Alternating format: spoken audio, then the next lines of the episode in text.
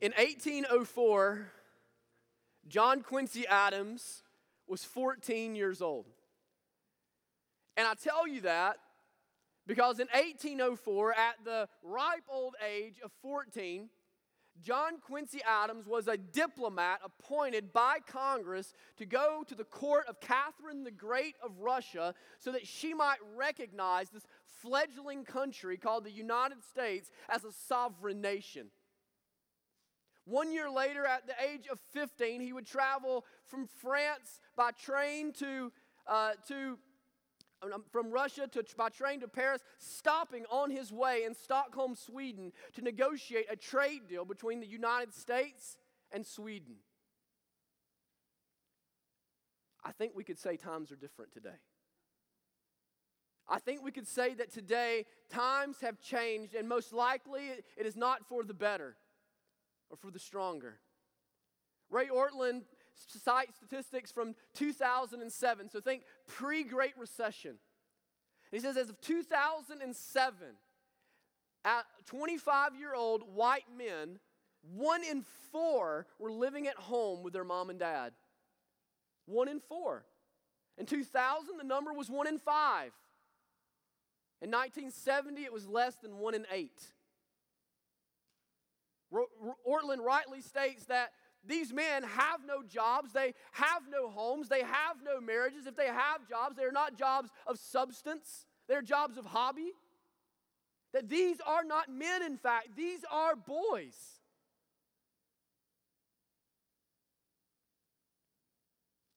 I say all of that to say this. I believe that there are men and there are young families and there are upcoming children that are on the verge of missing the greatness of Christ in all of his splendor, in the fullness of their lives, because they are not being raised up in the ways of the Lord. They're not pursuing the Lord in maturity, pursuing the Lord with initiative and work ethic and fervor and passion and energy. You see, when you read the scriptures, God often calls young boys to be men way before they ever believe that they're ready. As a youth, Joshua was an assistant to Moses. Eh, as a child, Samuel was called by God to the ministry. At eight years old, King Josiah was used by God to bring revival and reformation to the people of God. David was anointed as king as a very young man. I am convinced that God wants to use our young families and God wants to use our young men and God wants to use the people that are not even hearing my voice this morning to raise them up and to use great works for the kingdom of God through them. So that is my burden this morning. My burden this morning is that we would have parents that we would have the discipleship happening in the lives of our children, happening in the lives of our young people, happening in the lives of our youth, so that they are raised up not as men of this weak, cowardice culture, but as men who can stand with spines of steel, women who will walk against the currents of the earth to pursue the greatness of Christ in the kingdom of God. Not greatness according to this world, but greatness that puts themselves last and the Lord first. And if we are going to see a generational revival and a generational reformation, it must begin in the homes of our children. So if you have your copy of God's Word today, I ask that you turn with me to Proverb 22 6. Proverb 22 6. This is almost universally known. Often it is misunderstood. But we are going to read it together. So stand with me as we read God's Word. Proverb 22 6. I know you're excited because it's just one verse and you think the sermon will be shorter. but I got a lot to say. So, Proverbs 22 6. Train up a child in the way he should go. Even when he is old, he will not depart from it. May God bless the reading and the preaching of his inerrant word this morning. You may be seated. When you open up the Bible, when you open up particularly the wisdom literature, I'm thinking Psalms, I'm thinking Job, I'm thinking Proverbs. When you open up the wisdom literature of the Bible, it is in fact throughout the whole Bible, but particularly, particularly in the wisdom literature of the Bible, one of the things that is made evidently clear over and over again, it's restated uh, uh, as frequently as anything is restated in the whole of the Bible. It says that children are a blessing from God.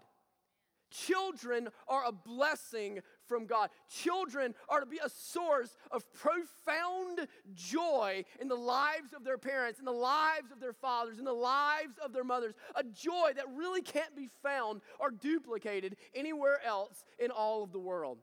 If you think about back to the psalm that we read during the prayer time, what did it say? Psalm 127 says that blessed is the man whose quiver is full of children. And Aaron Hall said, Amen. You know. It says that, that the more that you have, the more opportunity for joy, the more opportunity for blessing that you have in your life. That the, the multiplicity of children in a house is a, a sign, a picture, a glimpse of a, a profound blessing from God throughout the Proverbs. It says, like Proverb 10:1 says that a wise son makes his father's heart glad. You, you find this throughout the Proverbs, restated again and again, that children are intended by God to bring a gladness to our hearts, to bring a joy to our hearts, to bring an, an energy to our hearts. They are to be a, a crown on the head of their mother, they are to be a testament to the faithfulness of their father, that children are to be a source of joy. And the book of Proverbs primarily concerns itself with figuring out how to raise up children and train up children so that their parents might know the fullness of this joy, the fullness of gladness that is available to them from God. So that they might realize the blessing that they have there in their house and be able to realize the fullness and the full manifestation of that blessing. Now, if you take the worldview of the Bible, the view that the Bible has of children, the view of the Bible has of people, the view the Bible has of family, and you lay it beside our, our current culture, you will see a stark contrast. A stark contrast. We live in a culture that laments children. We live in a culture in which says that children are such an inconvenience. Children are such a cramping of your style. Children are such an intrusion into your life that if they come and you were not wanting them and you were not expecting them, you should eradicate them and eliminate them. See, we live in a culture that says it's better to be financially successful, it's better to be socially free than it is to be blessed by boys and girls. What I want you to see, brothers and sisters, is that this is an anti gospel view. This is an anti gospel view. And when I say that, I'm saying something as strongly as I know how to say it. Think of what the gospel is, brothers and sisters. The gospel is saying that there is a heavenly Father that sent his own Son to die on behalf of us, that he might find gladness in us, that he might find joy in us, that he might find pleasure in us, that he might be blessed in us. And so, for us to misunderstand that in any way children are to be an inconvenience or an intrusion is to fundamentally misunderstand who God is and what God has done. No, parenting provides us with the unique opportunity to demonstrate and to better understand the parental, paternal love of our Heavenly Father. Parenting provides for us an opportunity to go deeper with God than we could have went in any other way. So the scriptures say, fill your quiver full. he blesses them in the Garden of Eden. And what is that blessing? That blessing is children. Be fruitful and multiply. So here's what I would start with pursue joy in children and through children. I say that very deliberately. Pursue joy in children and through children. So let the, the, the, in children part. Here's what I'm saying. If you are a young married couple, have children. Have children. If you are a middle-aged married couple, get you some kids. Amen, Alan? Get some kids. Not to say that you're middle aged, my dear brother. And in my mind, let me tell you what I'm not saying. I am not limiting this biologically in any way, shape, or form. Not even a little bit. Can I just tell you that I am a member of the family of God and I was adopted? And that does not lessen my joy in the family of God. It increases my joy in the family of God. I am a son of the Most High King because the Most High King wanted me and desired me and adopted me. All right? I'm not talking about biologically. Man, have biological children. We have biological children, but don't stop there. Don't stop there. I know that there are some of you in here and you're thinking, man, I can't have biological, and, and you're almost, you're, you're heartbroken even when we begin to talk about parenting. You can be a mom and you can be a dad. I think about Sarah. Sarah was a mom for like 90 years before she really had a child. But the Lord had sown motherhood into her heart. It just took a while for it to come to fruition. Some of you are already mothers, you just don't have children yet. Praise God. But pursue them. Pursue them. I'm going to be, can I just be a prophetic here for just a second? I'm going to, I'm going to tell you that what you're going to see over the next 10 or 20 years is you are going to see that it is going to become increasingly abnormal for young couples to, first of all, be married, but to, second of all, have children. It's going to become increasingly mainstream for couples to spend all of their time on cruises and all of their time globe-trotting around the world and all of their time on expensive gym memberships and to have no children because children are an intrusion. It's going to become especially abnormal to have multiple children. It's going to become even more abnormal than that to have children when you are young. But pursue children. Pursue children. Perhaps some of you, you you've made the decision that, that and you've uh, went through with permanent procedures that will not allow you to have any more biological children. You're not off the hook, brothers and sisters. Foster them, adopt them, pursue children in the Lord as a gospel opportunity to demonstrate the joy of the Lord and to demonstrate the mercies of God and the goodness of God as the Father, the paternal head of the Trinity. And if you already have them, as the Lord increases your fold, as the Lord fills your quiver, pursue joy in the children that you now have. You know, every season of life has things about it that are particularly difficult. Every season of life has built in excuses for unfaithfulness. Every season of life has built in excuses to, to avoid finding joy in that season. But you know what? At the very same time, on the flip side, if you're pursuing joy in the Lord, what you'll find is every season of life brings with it a unique opportunity to honor the Lord and find joy in the Lord. You know, there, there are times when my four month old's not sleeping that it's hard to find joy in the Lord. But then she smiles and I celebrate it like she just won the Pulitzer Prize. I remember when Gracie was being potty trained. You think that won't get you right with the Lord? You think, you think that won't get you to the end of your rope? But then all of a sudden she has a bowel movement and we're celebrating it like she just cured cancer. There's unique opportunities of joy. Yeah, well, I just said bowel movement in a sermon. Is that not awesome? Is that not awesome? We have church here in our city, don't we? Isn't that awesome?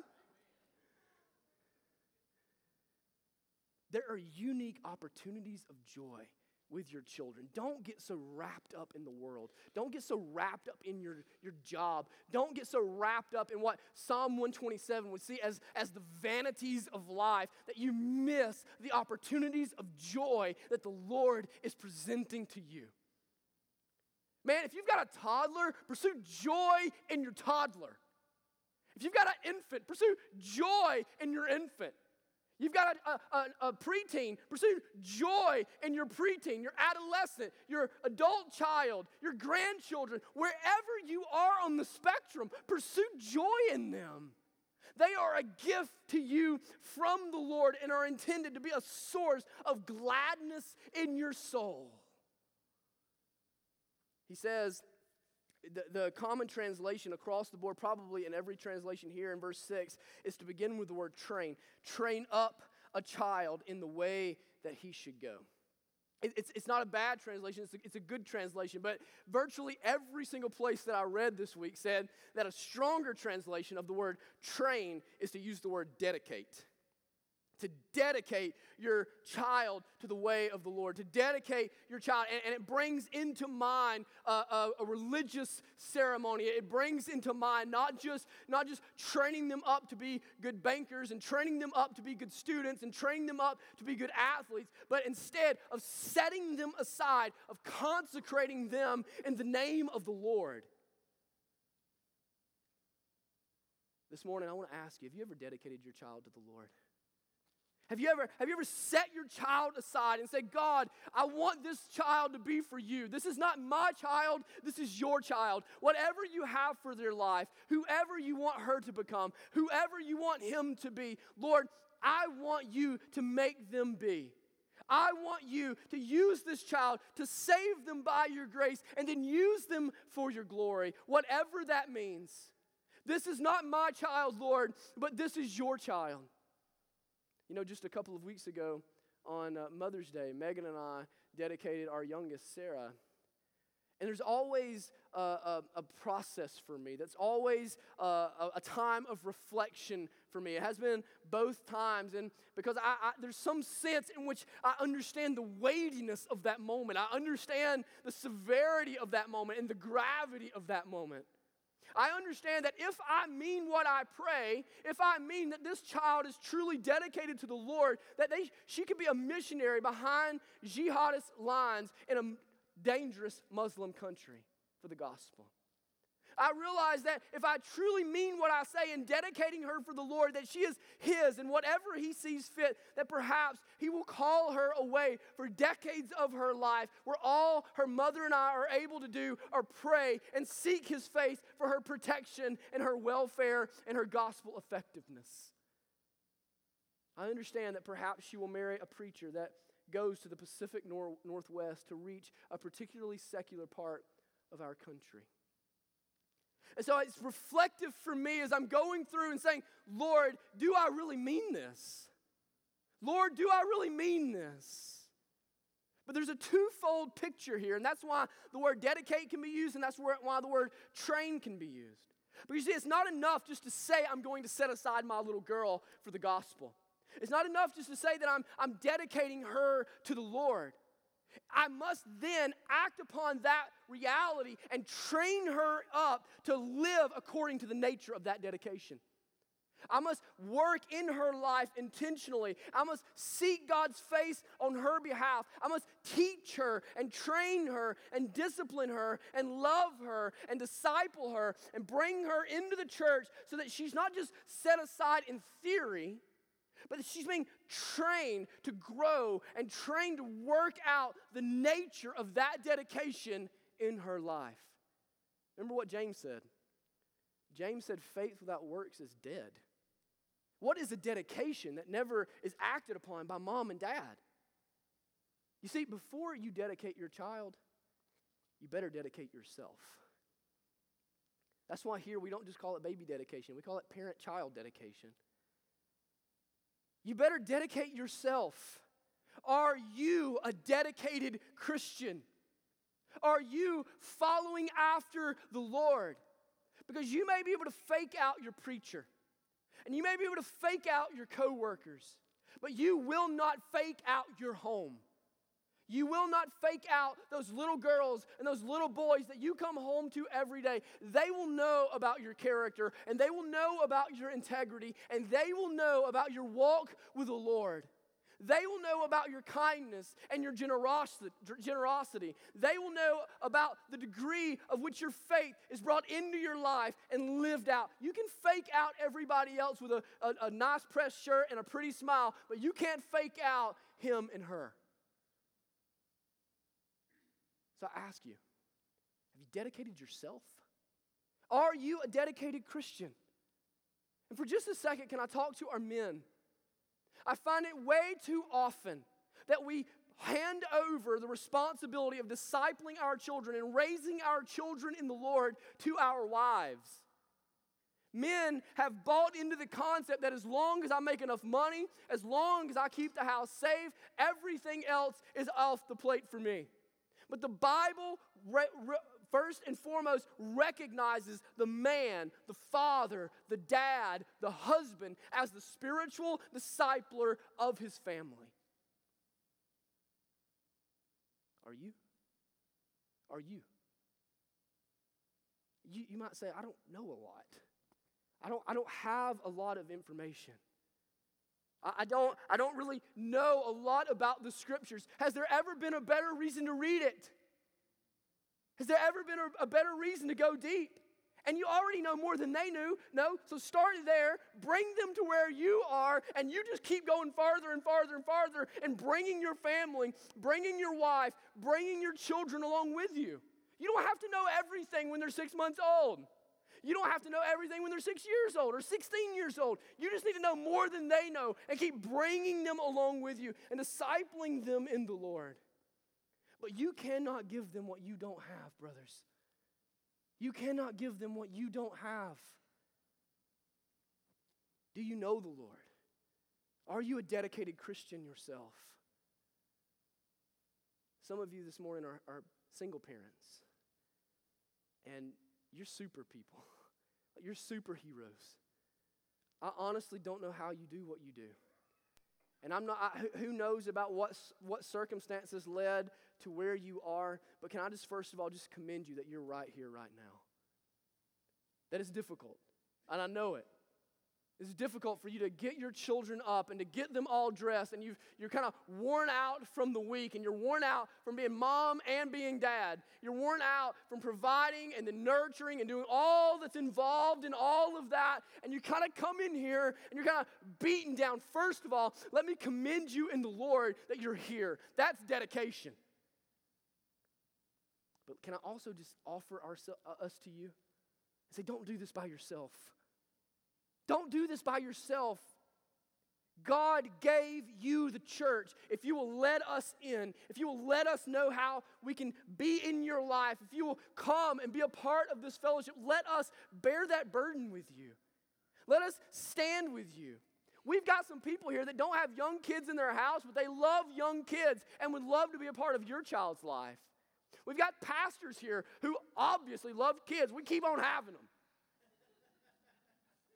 We want to be in your life and we want to shepherd you through this. Let us bear the burden with you because I know it is impossibly difficult. You don't have to be alone because you are in the church.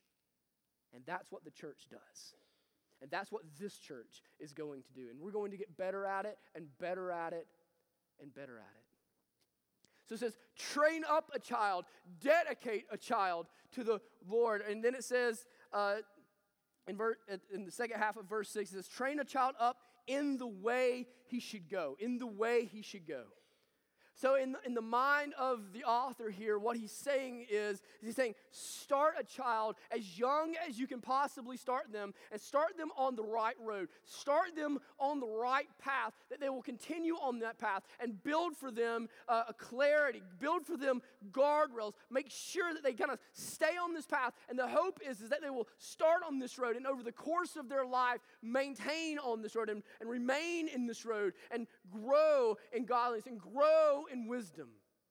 So, so it's in the mind of the author here that a, a parent's responsibility is to shape the moral and the spiritual compass of the child. That, that it, it's in their mind that, he, that, that he's, he's teaching them to, to, to know where, where due north is, that they might go after Jesus, they might move closer and closer and closer to the cross. See, in the book of Proverbs, there's really only two paths. Matter of fact, if you think about throughout the scriptures, there's really only two paths there's the path of wisdom, and there's the path of foolishness. There's the path of wisdom that leads to life, and there's the path of, of foolishness that leads to demise and leads to destruction. Jesus paints the path of wisdom as a narrow path that only a few people find, but they find life as they move along that path. But they find he paints the foolish path as being a wide path upon which many people, most people are going, and they find at the end their demise. So the picture here is that mom and dad would start their children on a trajectory, would start their children on a path that kind of moves them toward godliness, moves them down the narrow path. That they build the guardrails in their life. They bring instruction into their life. They bring teaching and correction into their life to kind of help them navigate down this path. You know what I want you to do? I want you to be visionary parents. Visionary parents. I want you to, to think through the kind of man or the kind of woman that you most admire. I want you to think through the man or the woman that you know that has a character that you admire, has integrity that you admire. They live out the fruit of the Spirit. They, they're kind people and gentle people and compassionate people. They're generous people. They're, they're soft spoken, but they're, they're full of truth and full of wisdom. They're people that are, are characterized by Christ likeness and godliness. And I want you to dream that that's your child. That's your child. I want you to have that vision in your mind, and then with every fiber in your being, go after that vision do things in your life to help your child be on the path that gets to that destination. Because it's not enough just to be a well intentioned parent. It's not enough just to have good intentions for your children. You must set them on a path of righteousness. You must set them on an abnormal path from this world, or they're going to drift into all kinds of foolishness. Have a vision.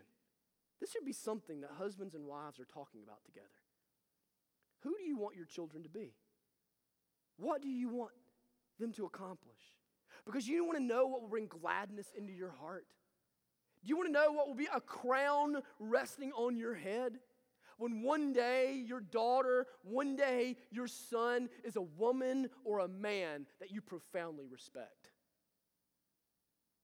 One day when you see them giving generously, one day when you see them going to the ends of the earth with the gospel. One day, when you see them raising their children in the ways of the Lord and loving the Lord, one day when you see them having a marriage and they're totally committed and they're all in with one another, one day when you see them living out integrity, even when it costs them a dollar, when you see that in them and you admire that in them and you respect that in them, that will bring gladness to your heart that not one dollar on earth can buy. So let me ask you is the, is the path, if your child remains on the path that you've started them on, how close to Jesus will they be? How close to Jesus will they be?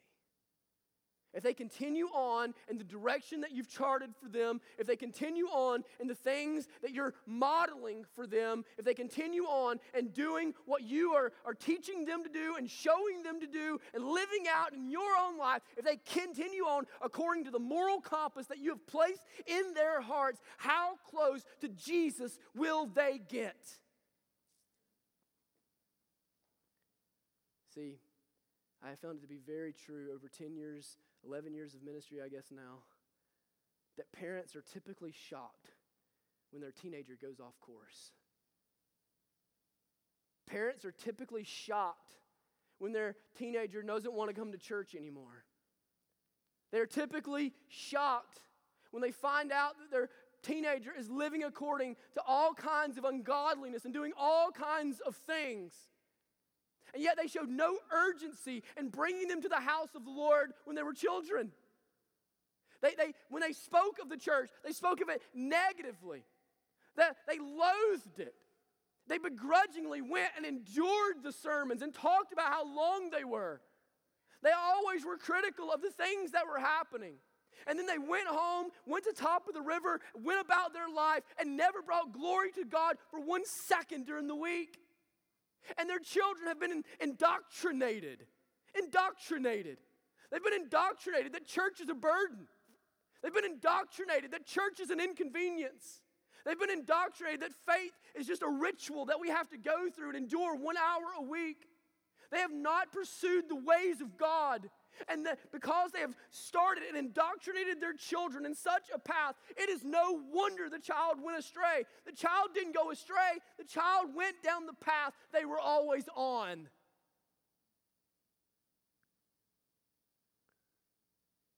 If they continue on the path that you're charting, they continue in the direction that you're going, it's only logical that they're going to end up at the end where you're headed, where they're headed.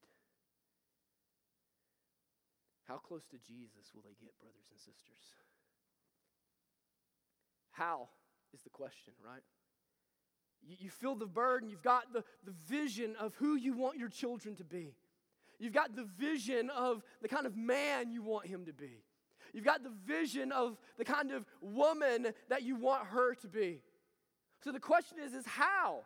How do I how do I raise them that way? How do I keep them on that path? How do I move them along so that they are, are headed down the narrow path of righteousness? How?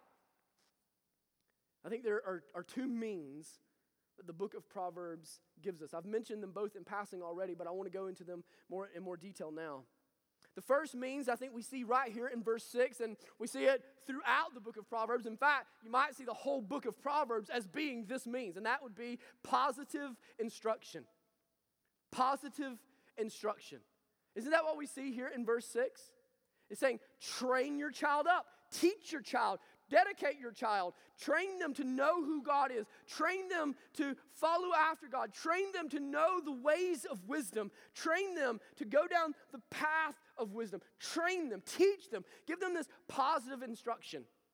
You might think back to last week when we talked out of Proverbs chapter 5.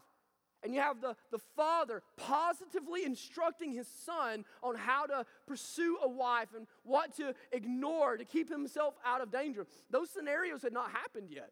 Though this was a proactive teaching, this was a proactive training. And so he's, he's trying to positively teach and instruct his child, instruct his son in the ways of wisdom so that his son won't fall into all kinds of destruction, so that his son won't ultimately meet his demise. You see, parents have a God given responsibility to develop the worldview of their children. Parents have a God given responsibility to develop the worldview of their children.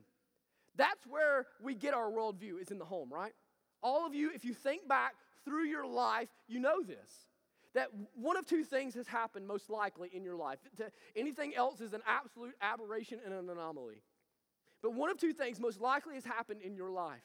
One, you admired your mom and dad and you respected your mom and dad. You didn't always obey them right, you didn't always abide by their worldview, but you admired who they were. And as you grew as a man, as you grew as a woman, you began to slowly take on a worldview that is very similar to theirs. Or two, you so despised and rejected your mom and dad's worldview that you have went the polar opposite. You are now in stark contrast to your mom and dad. But either way, people develop their worldview in the home. And if people develop the way that they see God and the way they see the world in the home, shouldn't we be intentional about developing that? Shouldn't we put a lot of thought into how to form a worldview in our children so that they grow up to be men and women of wisdom? men and women of godly character? Shouldn't we be very thoughtful and intentional and go after that in their lives? What is more important? What is more important? You see, it's not enough to tell your children they need to love God. That's not enough. It sounds like enough. It's not even enough for them to come to church and be baptized so that they don't go to hell. That's not enough. That is not an understanding of New Testament Christianity. Discipling your children, training your children is not only telling them that they must love God, but showing them how to live for God. It's to show them that, that those things are never separated from one another, teaching them that those things always go hand in hand. That if you love God with all of your heart, mind, strength, and soul, you will live for God with every ounce of your being. So it's teaching your children to both love God and to live for God.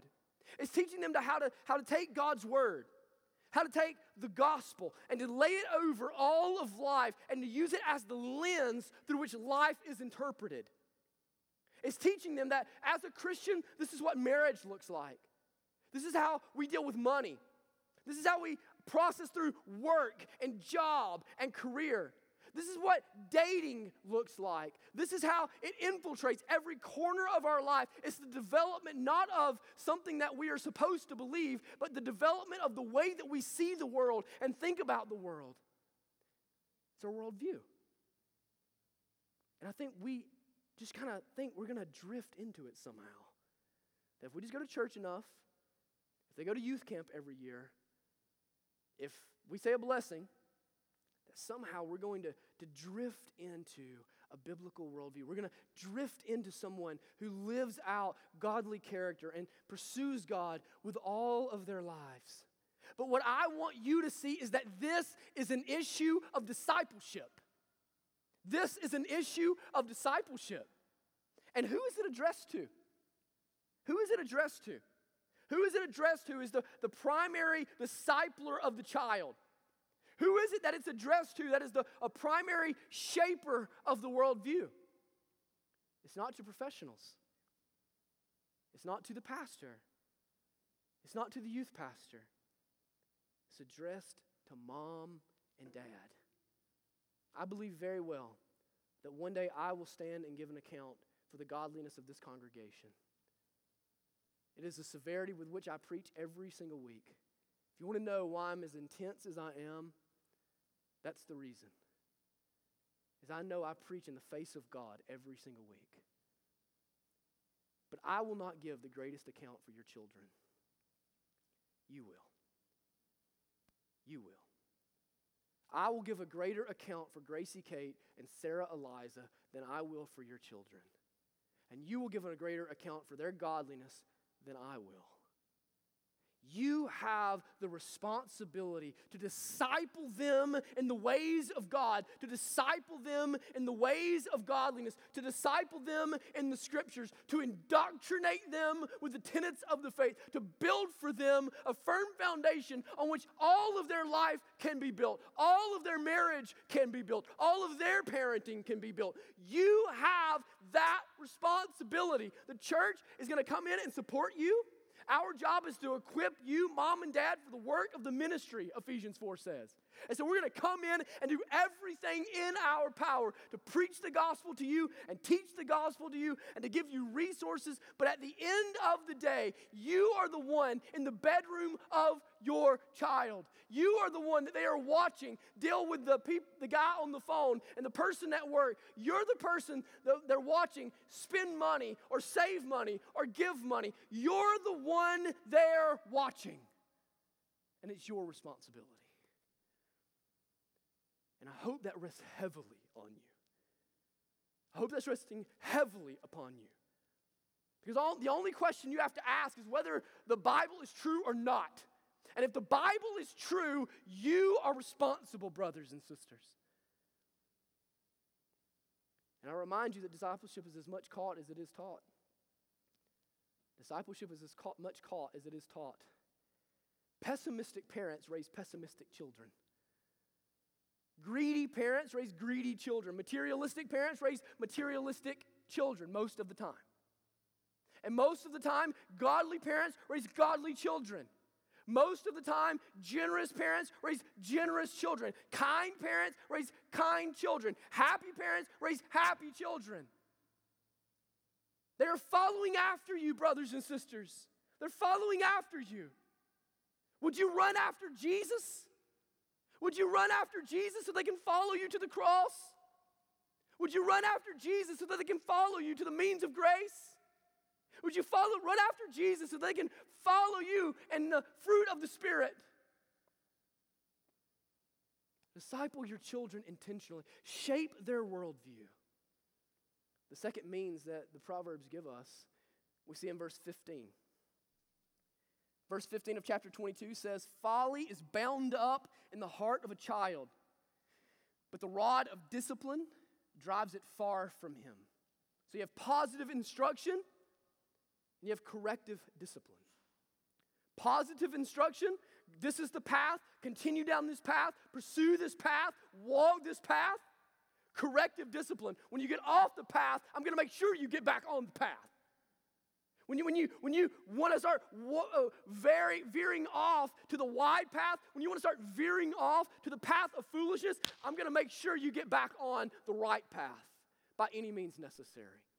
Because I, your salvation, your soul, your life is at stake, and I will not take that lying down.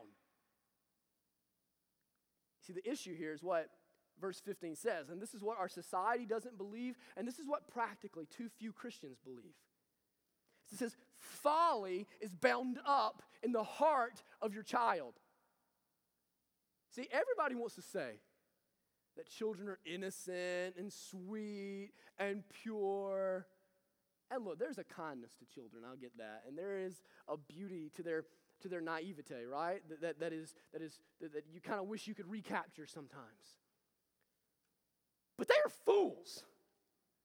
And they are not pure, and they are not good. They are sinners sinners. Everybody in here that's had a kid, you know that kid is a sinner. They were born a sinner, they will die a sinner. They are sinners. You try to get them to eat their vegetables because it's good for them if they eat their vegetables. And a negotiation breaks out like it's the Cuban Missile Crisis. You tell them to go to bed because it's good for them to get rest. They'll have a better day tomorrow if they get rest. And it's like you're sending them to the electric chair. Because their folly is bound up in their hearts. Your children are not morally neutral. And that's why the Proverbs say that if you just, a child is left to his own devices, if a child is left on his own, he will bring shame to his mother. Because the only natural path is the wrong path. Your child's heart deceives them. Your child's heart lies to them. Your child's heart is desperately wicked, Jeremiah says. So it has to be driven from them. It has to be driven from them. See, corporal punishment is not a suggested option in the, in the Bible. Like, I know that's politically incorrect. I know that that's culturally taboo. But corporal punishment is not a suggestion of the Bible, it's a command. A command. As a matter of fact, the Bible goes so far as to say that corporal punishment in the home is an issue of love and hatred. Proverb 13 24 says, if you hate your son, uh, if you spare the rod, you hate your son, but if you love your son, you will diligently discipline him. It's an issue of love and hate, of, of foolishness and wickedness, of foolishness and wiseness, wisdom. That if you love your son, you will discipline your son. If you love your daughter, you will spank your daughter. That's what he's saying. Straightforward. It's not, not ambiguous, not unclear. If you leave them on their own, if you don't discipline them, if you don't bring hard, difficult discipline into their life, they will go astray and they will shame you. Now, maybe you would say, but that just seems unkind. That, that, there just has to be another way. That seems, that seems unchristian. That seems immoral. To believe that, to believe that spanking, to believe that corporal punishment in the home is unholy, is to believe that God Himself is unholy. I don't know how much stronger to say that.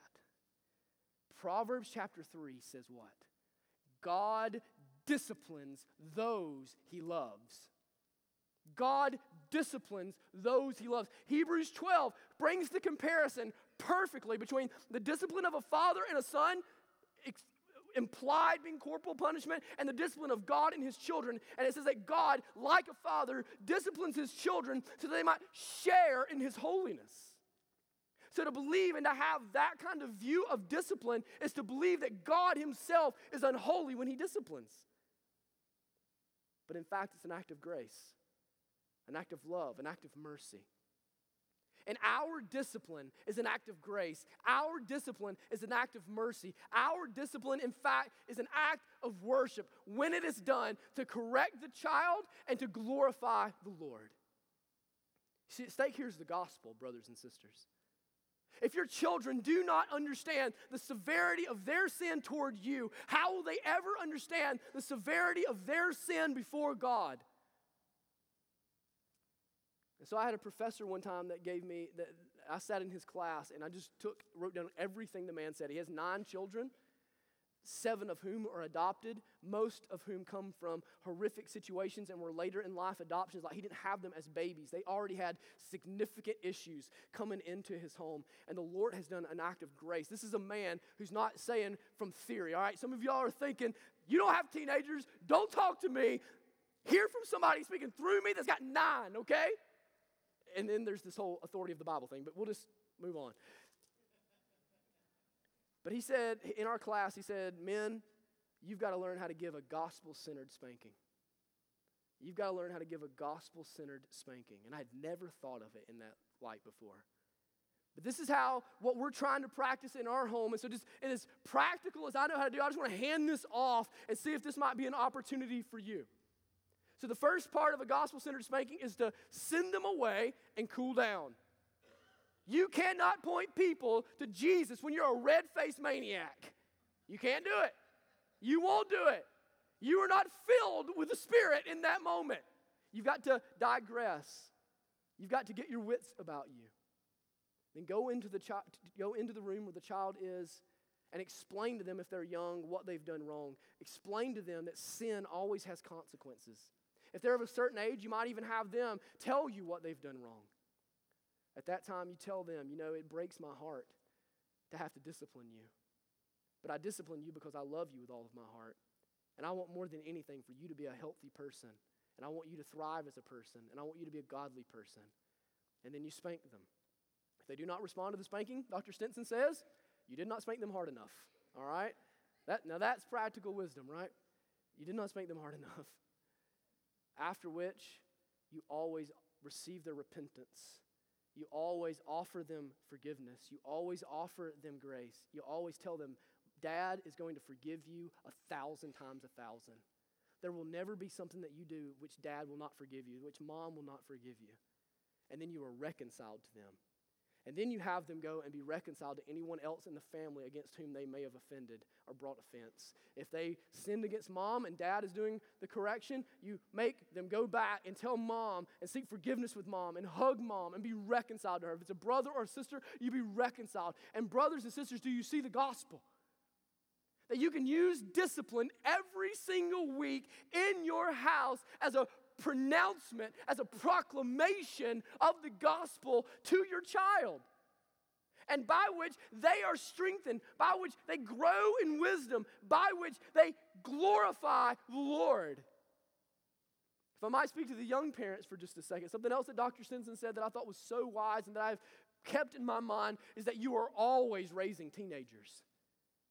You are all, even when they're two and three and four years old, that two year old is going to be a teenager one day. That three year old, God willing, is going to be a teenager one day. And so he said what most families do is they parent like a, like a, a triangle. The, when they're young, the offenses just don't seem that big a deal. And so you glaze over them. Sometimes you laugh them off. Sometimes you ignore them. And then all of a sudden, they're a 15 year old rebel and you want to clamp down. So you were really loose in the beginning and you try to get really tight in the end and everything falls apart. He said, actually, if you parent according to the scriptures, it will be an inverted triangle. You'll, you'll keep tight reins in the beginning. You will discipline on the first word, not on the count of 10 and then 10 more and then 10 more. You'll discipline on the first time every time. And then slowly, what you're able to do is loosen and loosen and loosen. Now, there are going to be moments because they're sinners, you have to tighten back down a bit.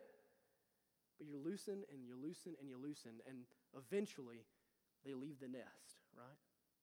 Eventually, you're able to set them on their own, and they're making the wise decisions on their own. But, you, but you're, you're guarding them along the path of righteousness. And what Proverbs tells us is that even when they are old, they will not depart from it. That there is a crown for parenting like this, there is a reward for parenting this way. Now, this is not a, a rule, this is not a promise, this is a proverb. Proverbs assumes exceptions. We know that Solomon, who wrote this late in his life, departed from it. So we understand that they are, are free willed creatures. We understand that sometimes the greatest discipline does not work. We understand all of that. But most of the time, when you parent according to the ways of the Lord, when you raise them up in the fear and admonition of the Lord, when they are old, they will be a crown for you, and they will bring joy to you, and they will bring gladness to you. Now, before, right before I close, very quickly, I want to say a word to the children in here. First of all, we are all children. So there's a sense in which this should be true of every one of us, but especially for those of you who still live under the house and the roof of your mom and dad. The Bible says that you hold in their, your hand their hearts. And I want you to realize that. You hold in your hands the shame or the, or the pride of your mom and dad. You hold in your hands how much they care about you. You hold in their hands their hearts, and they are for you to elevate and to exalt and to honor and to glorify or to throw on the ground and trample. I've taught with mother after mother after mother and father after father after father over the past 11 years, weeping over their children. If you were to be a man of God, if you were to be a young woman of God, you are to be one who honors your parents, who brings them up so they can find gladness in you and find joy in you. And if you don't feel that burden, you are not a Christian. You are not a Christian. Because if you so misunderstand parental love as that, you are incapable and too immature and too foolish to realize the parental, paternal love of a heavenly father that sent his son to die for you. You hold in your hand the hearts of your mother and father. Honor them. Follow after them. Be teachable. Be soft hearted. This morning, facing every family in here, is the same question I asked you two weeks ago Will you be wise or will you be normal? Will you be wise or will you be normal? Will you raise them according to the instruction of the Lord or will you raise them according to the wisdom of the world? It's going to be humiliating if you raise them according to wisdom. But, brothers and sisters, it is going to be worth it. Let us pray together. Heavenly Father, I am thankful for parents who showed me path of wisdom. I'm thankful for a mom and a dad that modeled integrity and